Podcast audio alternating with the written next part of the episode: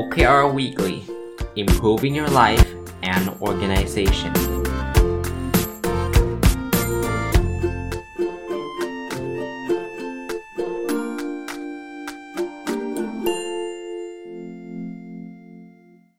สวัสดีครับ ยินดีต้อนรับเข้าสู่รายการ OKR Weekly นะฮะเป็นรายการที่จะมาพูดคุย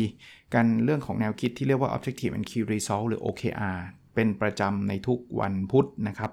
ก็ยังคงอยู่กับคำถามที่ยังเหลืออีกเยอะแยะมากมายที่ยังไม่ได้ตอบนะ ก็เริ่มต้นเลยนะครับ วันนี้คำถามแรกที่เอามาตอบนะครับคือคำถามว่าในส่วนการวัดผลเชิงคุณภาพ เช่น พวกที่มันเป็นนามธรรมต่างๆ เนี่ยจะวัดผลอย่างไรบ้าง สังเกตนิดนึงไหมฮะว่าคำถามประเภทนี้มีค่อนข้างบ่อยนะครับ เพราะเขารู้สึกว่าไอ้สิ่งที่มันเป็นเป็น นามธรรมอะมันจับต้องยาก มันไม่เหมือนยอดขายไม่เหมือนจำนวนชิ้นในการผลิตคำถามคือแล้วมันจะวัดยังไงนะครับ ผมพูดไปเกือบทุกสัปดาห์เลยพูดอีกนะครับ เพราะว่าหลายคนก็อาจจะไม่ได้ฟังทุกสัปดาห์ก็ได้นะ จริง ๆ มันต้องตั้งตั้งต้นก่อนว่า เอ๊ะสิ่งที่เราต้องการคืออะไร เราต้องการตัววัดที่ perfect ไม่มีใครเถียงเลยหรือเปล่า หรือเราต้องการตัววัดที่ good enough ก็คือมันดีเพียงพอที่จะเอาไปใช้พัฒนาปรับปรุงการตัดสินใจของเรานะซึ่งส่วนใหญ่เนี่ยในการใช้ OKR และในการวัดผลองค์กรเนี่ยเราไม่ต้องการตัววัดที่ perfect หรอก เพราะว่าถ้าต้องการตัววัดที่ perfect เราจะจบแบบนี้ว่ามันวัดไม่ได้ แน่นอนครับพวกพวกความพึงพอใจพวกอะไรดีละ่ะความรู้สึกนะพวกความซื่อสัตย์ความอะไรเงี้ยมันมันไม่มีตัววัดเดียวที่แบบว่าโอ้โหทุกคน ไม่มีใครเถียงได้เลยตัววัดนี้ perfect นะไม่มีหรอก แต่ถ้าเกิดเราจบตรงนี้เราก็ไม่ต้องวัดอะไร แต่พอไม่ต้องวัดอะไรเราก็จัดการอะไรไม่ได้ก็บอกโอเคอาข้อนี้ไม่ต้องทำนะผมนำเสนออย่างนี้ครับ บอกว่าถ้าเราต้องการแค่ good enough เนี่ยอาจจะไม่ perfect นะ แต่ไม่ใช่ว่าผิดผิดพลาดไปเลยเนี่ยวัดได้ทุกเรื่องเนี่ยวิธีการวัดเชิงคุณภาพที่นิยมที่สุดแล้วก็มักจะถูกนำมาใช้มากที่สุดก็คือการวัดโดยให้คนประเมินครับ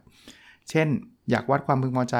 ของลูกค้าให้ลูกค้าตอบแบบสอบถาม ประเมินมาเป็นข้อๆ เพียงแต่เราต้อง list ออกมาเท่านั้นเองว่าความพึงพอใจที่เราอยากเห็นเนี่ยมันมันมันเป็นประมาณไหน อย่าไปถามเขาแค่ว่าพึงพอใจหรือเปล่า list มาเลยว่าคุณจะกลับมาอีกครั้งไหม คุณคิดว่าการบริการเราดีไหมหรืออะไรอย่างเงี้ย ยิ่ง list ออกมามากเนี่ย โอกาสที่จะสะท้อนถึงความพึงพอใจ ก็จะมีเยอะ แล้วเราก็จะสามารถรู้ได้ด้วยว่า อ๋อ เรื่องนี้เราทำได้ดี เรื่องนี้เราทำได้ไม่ดีนะครับนั้น มันไม่เพอร์เฟกแต่มัน good enough นะคะแนนความพึงพอใจมันออกมา 1.5 เต็ม 5 คงคงต้องตระหนักรู้แล้วล่ะว่าเราเราเราต้องมีอะไรอีกหลายอย่างเลย ที่เราต้องแก้ไข แต่ถ้ามันได้ 4.9 เต็ม 5 ก็แปลว่าเราค่อนข้างเป็นเลิศล้วนะครับอะคำถามถัดไปครับ ควรวัดผล OKR อย่างไร ถ้าสิ่งนั้นเป็นสิ่งที่เป็นตัวเลขได้ยากคำตอบเหมือนเมื่อกี้นะครับ เพราะว่ามันมันมีตัวเลขได้แหละ มันอาจจะไม่ได้เพอร์เฟกนะครับอ่า อีกท่านหนึ่งถามมาว่า OKR ที่ตั้งถ้าไม่ร้อยเปอร์เซ็นต์ถือว่าเป็นความสำเร็จหรือไม่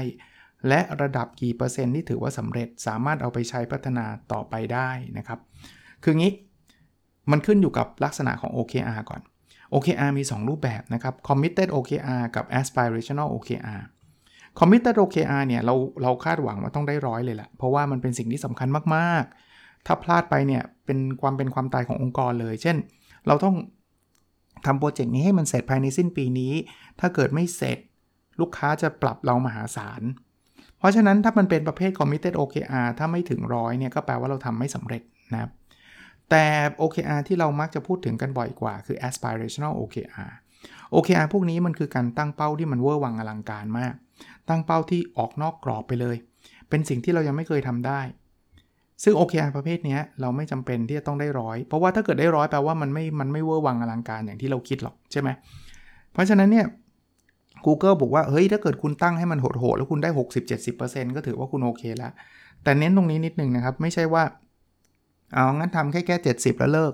จริง ๆทำต่อก็ได้ 80 90 ได้ร้อยด้วย แต่ว่าฉันไม่ทำอะฉันจะหยุดแค่ 70 ฉันจะได้จะจะได้แสดงว่าฉันทำได้สำเร็จไม่ใช่นะครับ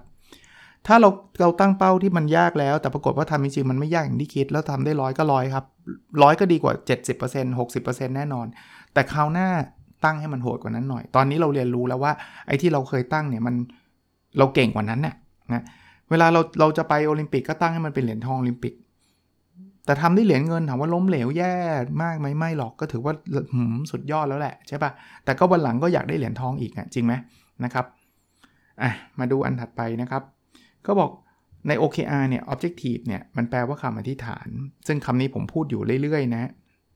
แสดงว่าท่านนี้ก็ฟังผมพูดอยู่เรื่อยๆ นะครับเขาบอกว่าถ้าตั้งขึ้นมาแล้วเนี่ย ควรจะทำให้เรารู้สึกท้าทายและอยากจะทำนะครับ เช่น OKR ตั้งระดับบริษัทสำเร็จแล้วมาตั้งระดับฝ่ายก็ต้องตั้งให้สอดคล้องกับระดับบริษัทอันนี้ถูกต้องนะครับ ถ้าฝ่ายตั้ง ยกตัวอย่างนะครับเขาบอกว่าถ้าฝ่ายจัดซื้อเนี่ยตั้ง Key Result ว่าส่งสินค้าไม่ดีเลย์เลยเป็นศูนย์ดีเลย์เนี่ยควรจะวัดผลในแนวทางหรือแง่คิดอย่างไรให้เรียกว่าประสบความสำเร็จจริง ๆ และวัดผลได้ชัดเจน อยากถามวิธีการหลักๆ 1 ข้อเพื่อเป็นแนวทางการคิดก่อนนำเอา OKR ไปใช้ได้จริง ผมผมไม่แน่ใจว่าคำถามท่านถาม ตรงไหนนะครับ คือคืออย่างที่ท่านเกิดมานะถูกแล้ว objective มันคือคำอธิษฐานนะเราอยากมันควรจะตั้งอะไรที่เราอยากที่จะทำและท้าทายใช่ไหมแล้วมีของบริษัทแล้วของฝ่ายต้องสอดคล้องนะครับนะคราวนี้ท่านบอกว่า Key Result จะส่งสินค้าไม่ให้ delay เลย ควรวัดผลหรือแนวทางในแง่คิดใดที่ประสบความสำเร็จ ก็ก็อย่างที่ท่านเขียนนะครับ ก็ไม่ไม่ไม่มี delay เลยเวลาท่านวัดไปแล้วมันมี delay ไหมล่ะครับ ถ้ามันมี delay ก็แปลว่าท่านยังทำข้อนี้ไม่สำเร็จเท่านั้นเองครับ ถ้าไม่มี delay เลยแล้วคิดคิดว่าไอ้ข้อนี้มันท้าทายมากเพราะว่าแต่ก่อน delay เยอะมาก delay คือทำให้ล่าช้านะเออแล้วตอนนี้ท่านทำให้ไม่ไม่เกิดการล่าช้าเลยเนี่ย ก็ถือว่าน่าภูมิใจละนะครับผมไม่แน่ใจว่าตอบคำถามท่านได้ได้ครบถ้วนหรือเปล่านะครับอ่าท่านนี้ถามมาบอกว่าไอ้เวลาตั้งตั้งทำแปลงเป็นสกอร์ใน Key Result อะ ที่ผมเคยพูดว่ามันต้องอยู่ในสเกล0ถึง1เนี่ยอย่างอื่นได้ไหมศูนย์ถึงสิบได้ไหมศูนย์ถึงร้อยได้ไหมหรือเป็นเปอร์เซ็นต์ได้ไหมได้ครับ เอาที่ท่านคิดว่าเหมาะสม เอาที่ท่านคิดว่ามันมันมันใช่สำหรับท่านอะอย่างนี้ไม่จำเป็นต้องเป็นแบบ Google เสมอไปนะ อันนี้ท่านถามมาใน specific เลยครับ ที่ผมเคยเล่าว่า Google บอกว่าทำไมต้อง 0.6 ถึง 0.7 ถือว่าท้าทายทำไมไม่ 0.9ทำไมไม่ 0.8 ผมก็เรียนตรงๆว่ามันก็เป็น practice ของ Google ที่เขาคิดว่า ถ้าเกิดคุณตั้งเป้าที่มันท้าทายพอเนี่ยคุณทำได้ประมาณสักจุด7คุณก็อ้วกแตกแล้วอะจุดจุด7ก็แปลว่า 70%ของเป้าที่คุณทำอะถือว่ามันก็สุดๆแล้ว แต่ทำไมไม่จุด 9 คือผมก็ไม่ทราบว่าทำไม Google ไม่คิดว่าจุด 9ทำไมไม่จุด 8ทำไมไม่จุด 4 แต่ให้ผมเดานะครับว่าถ้ามันจุด 9 มันสำหรับ Google นะ เขาอาจจะคิดว่ามันมันก็เป้านั้นมันก็เกือบได้อยู่แล้ว มันก็อาจจะไม่ได้ท้าทายมากนักนะ มันเป็น practice ของแต่ละที่ เอาเป็นว่าถ้าเกิดท่านอยากจะเป็นจุด 9 ก็เซตจุด 9 ก็ได้ครับ จุด 8 ก็ได้ครับ ผมว่าตรงนี้มันไม่ได้เป็นสิ่งที่แบบเป็น โอ้โห ต้องทำตามเลยต้องจุด6จุด7เท่านั้นนะครับ ก็คำถามคล้ายๆกันนะครับ อันนี้ตอบไปแล้วคือทำไมสกอร์0.6ถึง0.7เป็นสกอร์ที่เหมาะสมผมผมเห็นคำถามนี้แล้วผมกังวลนิดนึงว่าท่านจะเข้าใจผิด พูดอีกที สกอร์เนี้ยมันไม่ได้แปลว่าดีที่สุดหรือเหมาะสมที่สุดนะ การที่เราทำได้จุด6จุด7เนี่ย มันดีน้อยกว่าเราทำได้ 1 นะครับ1เนี่ยดีที่สุดครับ แต่ถ้าเราทำได้ 1 แบบง่ายๆ ได้ 1 ตลอดเนี่ย มันเป็นตัวกระตุ้นให้เราขยับเป้าให้มันยากขึ้นกว่านั้น เพราะว่าถ้าเราทำง่ายๆ2อสวันก็ได้ 1 เต็มแล้ว2องสาวันก็ได้ 1 เต็มแล้ว มันมันป่วยการทำไงครับนึกออกไหมเราทำ OKR เพื่ออะไรครับ เราทำ OKR เพื่อที่เราต้องการการพัฒนา เราอยากจะเก่งขึ้น เราอยากจะดีขึ้น แต่ถ้าเกิดเราทำ3วันเราก็สำเร็จแล้ว มันจะหมดแรงไง มันจะหมด motivation แรงจูงใจที่จะทำต่อ เขาก็เลยบอกว่า เฮ้ย คุณตั้งเป้าเนี่ยมันต้องไม่ มัน มันต้องไม่ถึงง่ายๆ เพราะฉะนั้นเขาจึงบอกว่าเวลาคุณตั้งเป้าที่มันยากพอเนี่ย รู้ได้ยังไงอะ ของจริงมันจะเป็นตัวบอก คุณทำได้ 70%เนี่ยแปลว่าเป้าตรงนั้นเหมาะกับคุณทำไมคุณไม่เอาแค่ 0.1อะ0.1 มันจะท้อไง คือโถทำมาทั้งไตรมาสได้แค่ 10%ของเป้านั้นเป้านั้นมันยากเกินไปพอมันยากเกินไปเราก็ไม่อยากทำเขาก็เลยมี practice ว่าเฮ้ยให้ให้ actual เนี่ยให้ผลลัพธ์จริงเนี่ยมันเป็นตัวสะท้อนดีกว่าว่าเป้าที่คุณตั้งอะมันเหมาะกับตัวเราแล้วหรือยัง แต่ไม่ได้แปลว่าให้ทำแค่ 70%แล้วเลิกนะครับ ผมกลัวกลัวคนเข้าใจผิดแบบนี้เยอะนะครับ ลูกศิษย์ผมที่เรียนกับผม MBA ที่เป็นยาตรีที่เรียนวิชานี้นะผมสอนเรื่อง OKR เนี่ยมีหลายคนเข้าใจผิดเป็นแบบนี้นะครับ ถัดไปคำถามถัดไปคืองานรูทีนที่ทำทุกๆวัน หลาย ๆ ครั้งควรวัดผลสำเร็จจากไหน เช่นจำนวนครั้งที่ทำหรือจำนวนครั้งที่ผิดพลาดนะคืองี้ผมพูดก่อนงานรูทีนก็เป็น OKR ได้นะ ไม่ได้ผิด แต่ว่าอย่าไปตั้ง Key Result ให้มันเป็นสิ่งที่เราทำได้อยู่แล้วเท่านั้นเอง คราวนี้จะวัดยังไงปัญหาไมาอยู่ตรงไหนล่ะครับ ถ้าปัญหาคือเราแบบเป็นงานที่เราอยากให้เขาทำแต่เขาไม่เคยทำเลยนะ เอาใหม่ผมพูดผิดไม่ใช่ไม่ใช่ไปตั้งให้เขา เป็นงานที่ตัวเราอยากทำแต่เราไม่ได้เคยทำเลย เราวัดจำนวนครั้งที่ทำก็ได้ครับ เราเราเราอยากที่จะอะไรดีล่ะทำอะไรดีอะสมมุติว่าเป็นเป็นเรื่องส่วนตัวแล้วกันเรื่องงานนึกไม่ออก ซึ่งส่วนตัวเราอยากวิ่งอย่างเงี้ย ผมก็จะโอเคอาผมก็จะมีใช่ไหมว่าผมจะวิ่งได้กี่กิโลใช่ปะอย่างเงี้ยมันคือการวัดจำนวนครั้งที่ทำ เพราะว่ามันกระตุ้นทำให้ผมออกไปวิ่ง ถ้าถ้าเป็นงานงานอะไรดี งานผลิตก็แล้วกันนะ เราอยากจะผลิตให้ได้ 500 ชิ้น ซึ่งเราไม่เคยทำได้เลยอย่างเงี้ยเราก็ตั้งเป็น OKR ของเราก็ได้ ว่าเราต้องผลิตให้ได้เนี่ยไตรมาสเนี้500ชิ้น มันก็ท้าทายเราใช่ไหมปัญหาคือเราเราไม่เคยผลิตถึงปัญหาของเราคือจำนวนการผลิตมันน้อย ก็เป็นจำนวนครั้งที่ทำแต่ปัญหามันไม่ใช่จำนวนครั้งปัญหาคือเราช่วยเราทำงานผิดพลาดบ่อย ก็เป็นจำนวนครั้งที่ผิดพลาดก็ได้ เปอร์เซ็นต์ของความผิดพลาดต้องเหลือศูนย์แต่ก่อนเนี่ยโอ้โหมีอยู่ 50%ผิดอะไรเงี้ย เราอยากให้เหลือศูนย์ก็ได้เหมือนกันครับ อะไรก็ได้ที่มันเป็น key result อะ OKR คือ objective key result อะที่มันจะต้องตอบตอบโจทย์หน้าปัจจุบันขององค์กรนะครับ อะ มาดูอันถัดไปนะครับ OKR การวัดผลเราจะมีอะไรที่สามารถเตือนเราได้ทุกวันกับเป้าหมายที่ตั้ง และต้องทำอย่างไรเพื่อให้ไปถึงเป้าหมาย คือผมว่าเตือนเนี่ยเป็นคำถามที่ดีมากนะครับคำถามนี้ คือเราต้องอัปเดตบ่อยๆครับ คือการตั้ง OKR เนี่ยหลายองค์กรตั้งเราทิ้ง ตั้งเราทิ้งไปแปลว่าอะไร โอ้ย ตอนนี้ระดมสมองกันทำ OKR เสร็จเรียบเรียบร้อยแล้วต่างคนต่างไปแล้ว มาไปปลายไตรมาสค่อยมานั่งเร่งกัน เฮ้ยโอเคอาไปถึงไหนแล้วว่าอย่างนี้ไม่ work อย่างอย่างท่านนี้เนี่ยท่านบอกว่าจะเตือนเราได้ทุกวันเนี่ยโอ้โหท่านแบบแปลว่าท่าน active มากนะจริง ๆจำเป็นต้องทุกวันไหมก็แล้วแต่ความ in ของแต่ละคนนะเบางบางตัววัดบางทีมันก็เป็นไปไม่ได้ที่จะต้องมาเก็บข้อมูลทุกวัน เช่น เราไปวัดคะแนนความพึงพอใจลูกค้าจะไปแบบแจกแบบสอบถามทุกวันมันก็ใช่ที่ใช่ไหมบางอย่างอาจจะเดือนละครั้ง บางอย่างอาจจะถึงแม้ว่าไม่ได้รู้ผลแต่ว่าอาจจะอัปเดตกันสัปดาห์ละครั้งว่าเราทำอะไรเกี่ยวกับลูกค้าแล้วบ้างอย่างเงี้ยนะแต่บางอย่างถ้าท่านทำทุกวันได้เพราะเป็นอัตโนมัติท่านก็ทำไปครับ มันก็จะยิ่งบ่อยยิ่งดี แต่ว่าอย่าบ่อยจนกระทั่งมันไปรบกวนเวลางานท่านนะครับ ท่านนี้ถามมาบอกว่า key result คือวัตถุประสงค์ของ activity ใช่หรือไม่ จริงๆ จะใช้คำว่าเป็นวัตถุประสงค์ก็ไม่เชิงนะ ผมไล่เรียงแบบนี้ objective เป็นวัตถุประสงค์ Key Result เป็นตัววัดวัตถุประสงค์ ก็คือตัววัด Objective ส่วน Key Activity เนี่ยคือวิธีการทำที่จะนำไปสู่ Key Result ของแต่ละข้อ เพราะฉะนั้นเนี่ยมันก็ไม่ได้เป็นวัตถุประสงค์ของ Activity หรือจะถ้าถ้าจะมองเป็นมุมนั้นก็คือก็ก็พอพอเคลมได้เหมือนกันว่าก็ Activity พวกนี้ทำไปแล้วเนี่ย Key Result มันต้องทำให้มันสำเร็จอะ่ะมันไม่ใช่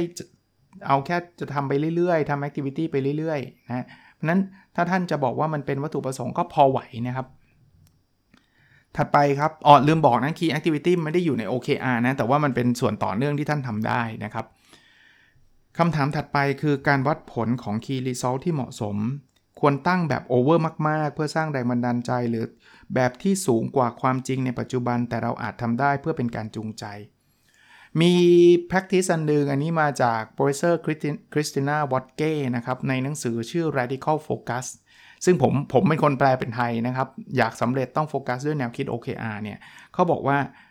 ตั้งแล้วโอกาสสำเร็จสักครึ่งเดียว 50%นะพยประมาณนั้นสำหรับ aspirational OKR คือ over มากๆเนี่ยมันไม่ดีตรงที่เราจะท้อเลย สมมุติว่าเราจะตั้งเรื่องรายได้เราเคยได้ร้อยล้านเนี่ยแล้วเราตั้งบอกว่า 30,000 ล้านเนี่ยมันจะรู้สึกเฉยๆอะ่ะเพราะว่าเรารู้ว่าไม่ถึงอยู่แล้วนะแต่ถ้าเกิดได้ร้อยล้านแล้วบอกว่า 110 ล้านมันดูมันดูง่ายอะ่ะมันดูทำได้อะ่ะมันก็จะไม่มีแรงกระตุ้น เพราะนั้นเราเราลองหาตัวเลขผมก็ไม่รู้ว่าแต่ละที่เนี่ยความยากความง่ายมันเป็นยังไงนะ แต่สมมุติว่าผมตั้งไว้ร้อยห้าสิบล้านเนี่ยโอกาสได้สัก 50%โอกาสไม่ได้สัก 50%คีรีเซลแบบนั้นกำลังสวยนะครับ ถัดไปคำถามท่านถามว่าการวัด Key Result สามารถวัดในเชิงคุณภาพได้หรือไม่ วัดได้ครับ แต่ผมไม่แน่ใจว่าท่านเข้าใจว่าการวัดในเชิงคุณภาพเป็นยังไง ผมอธิบายตรงนี้เพิ่มแล้วกันนะครับ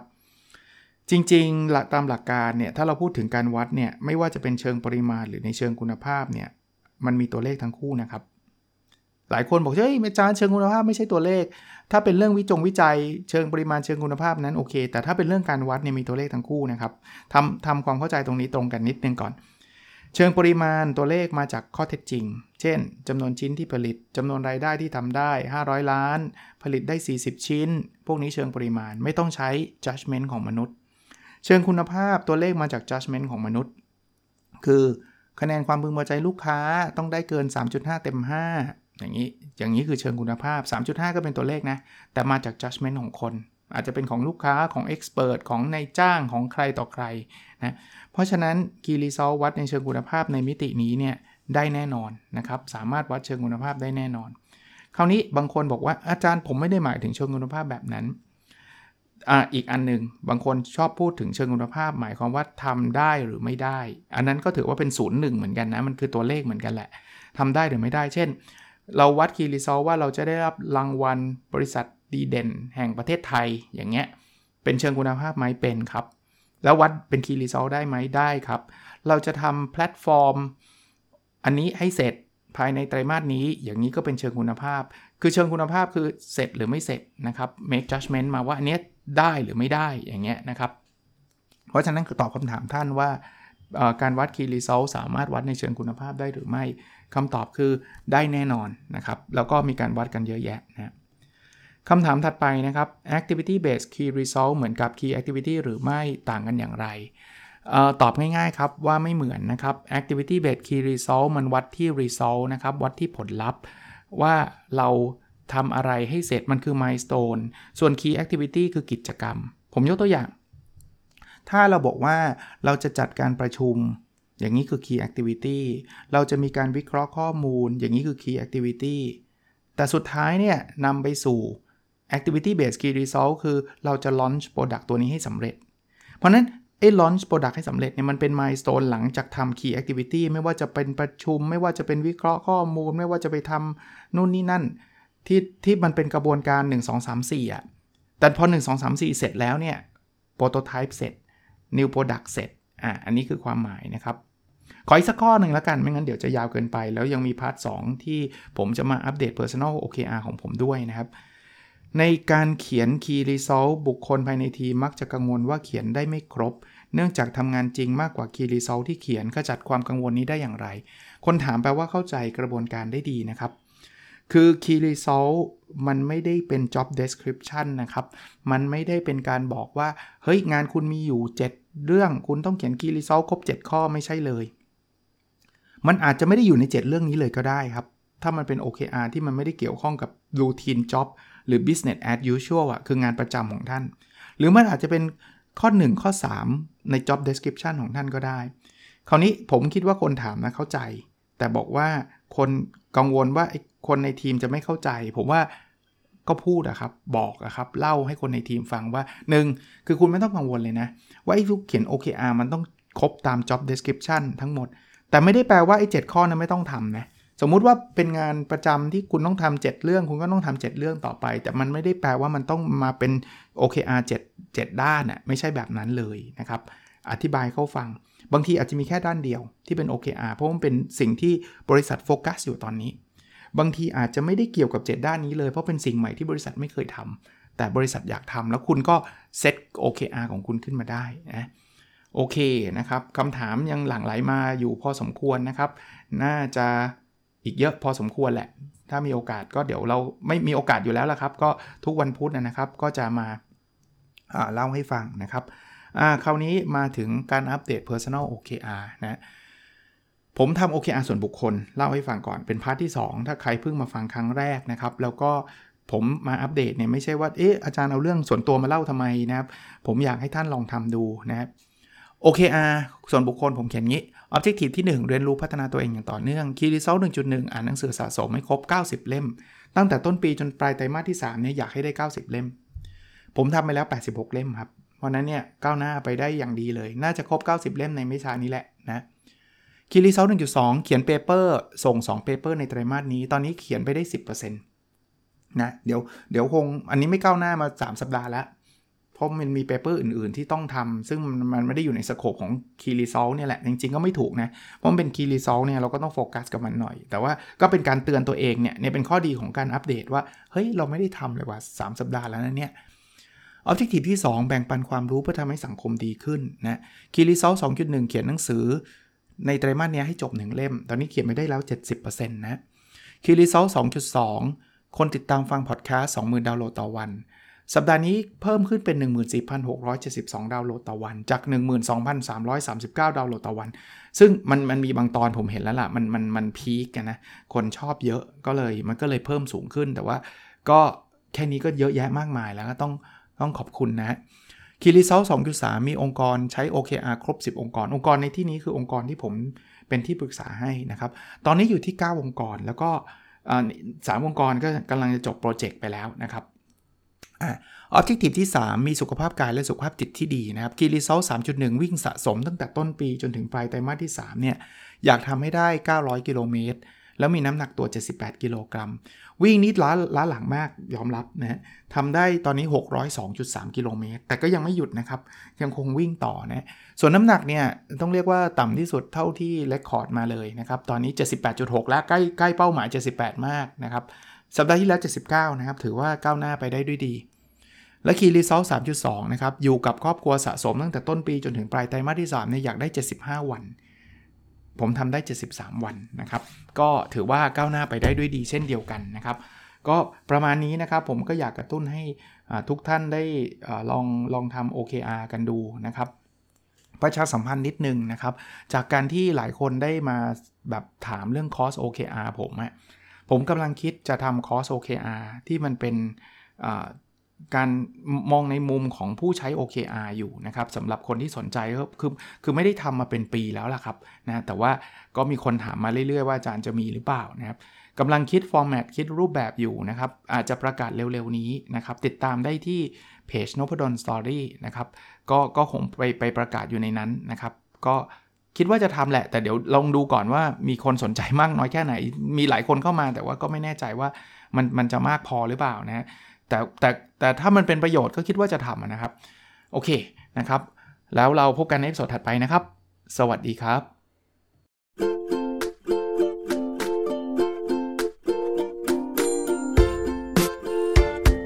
The OKR Weekly Improving Your Life and Organization